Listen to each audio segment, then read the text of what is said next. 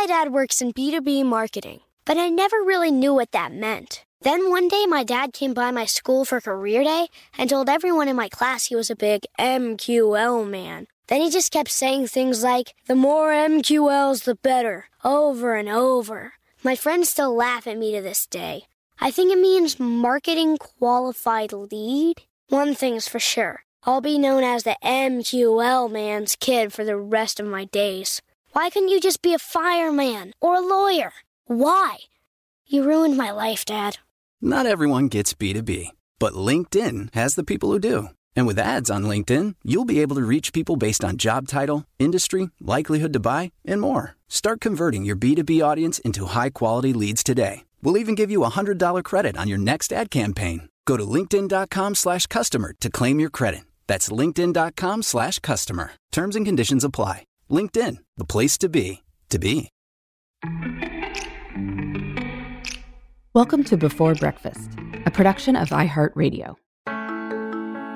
Good morning. This is Laura. Welcome to the Before Breakfast podcast. Today's tip is to do some rather than none. Even if you can't do your normal routines or meet your goals for a day, doing a little something is often better than nothing at all. You keep the habit and make a little progress, which means there might be less to make up later. So we have all been there. You plan to go to the gym after work, but end the workday with little energy. You are trying to read through an immense book, but reading much of it on a certain day seems daunting.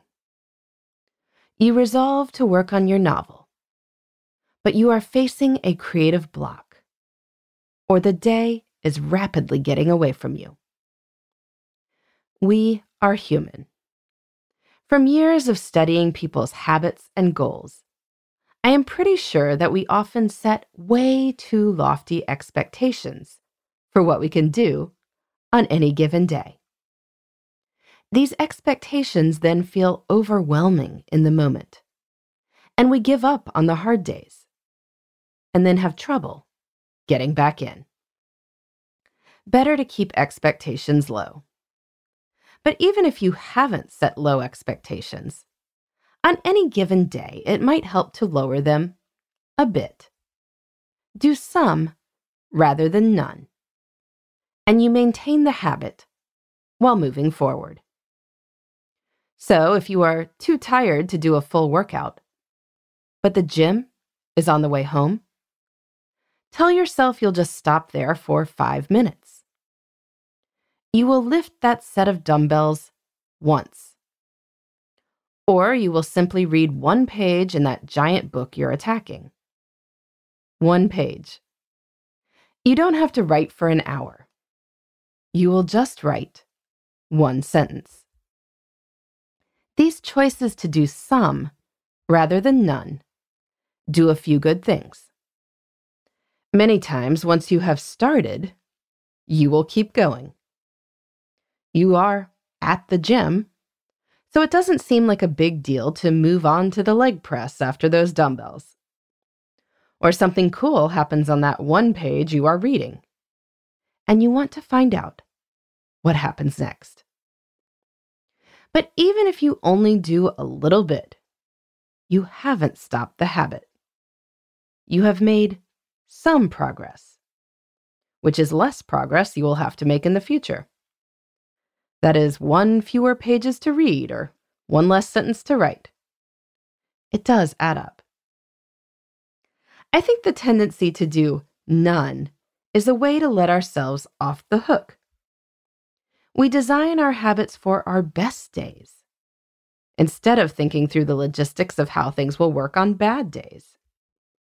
Doing none allows us to treat bad days as total aberrations.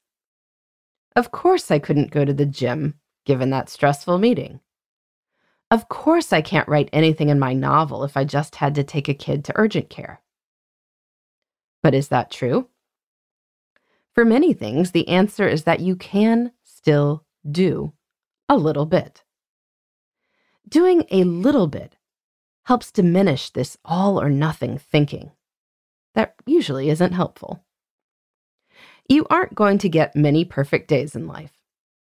So figure out what you can do on the bad days and make those things happen. It is still something.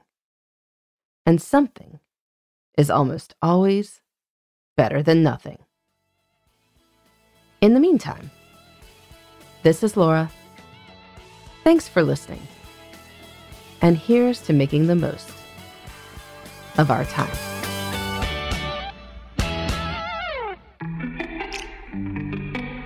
Hey, everybody.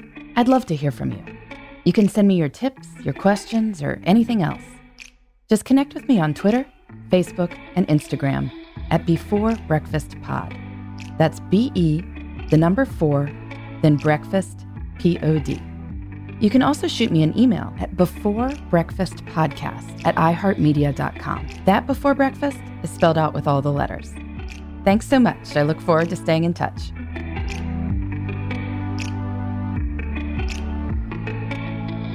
Before Breakfast is a production of iHeartRadio. For more podcasts from iHeartRadio, visit the iHeartRadio app, Apple Podcasts, or wherever you listen to your favorite shows.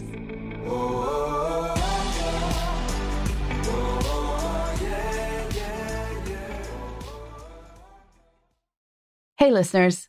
I know you love mornings. And with nearly 300 beaches in Puerto Rico, each one is a reason to wake up early and catch a picture perfect sunrise. Puerto Rico has nearly 300 miles of coastline, and the island's diverse geography offers everything from secluded coves with white sand and crystalline water to stunning black sand beaches and beaches perfect for water sports. No passport required for U.S. citizens and permanent residents. Learn more and plan your trip at discoverpuertorico.com. Okay, picture this. It's Friday afternoon when a thought hits you. I can spend another weekend doing the same old whatever, or I can hop into my all new Hyundai Santa Fe and hit the road. With available HTRAC, all wheel drive, and three row seating, my whole family can head deep into the wild. Conquer the weekend in the all new Hyundai Santa Fe. Visit HyundaiUSA.com or call 562 for more details. Hyundai, there's joy in every journey.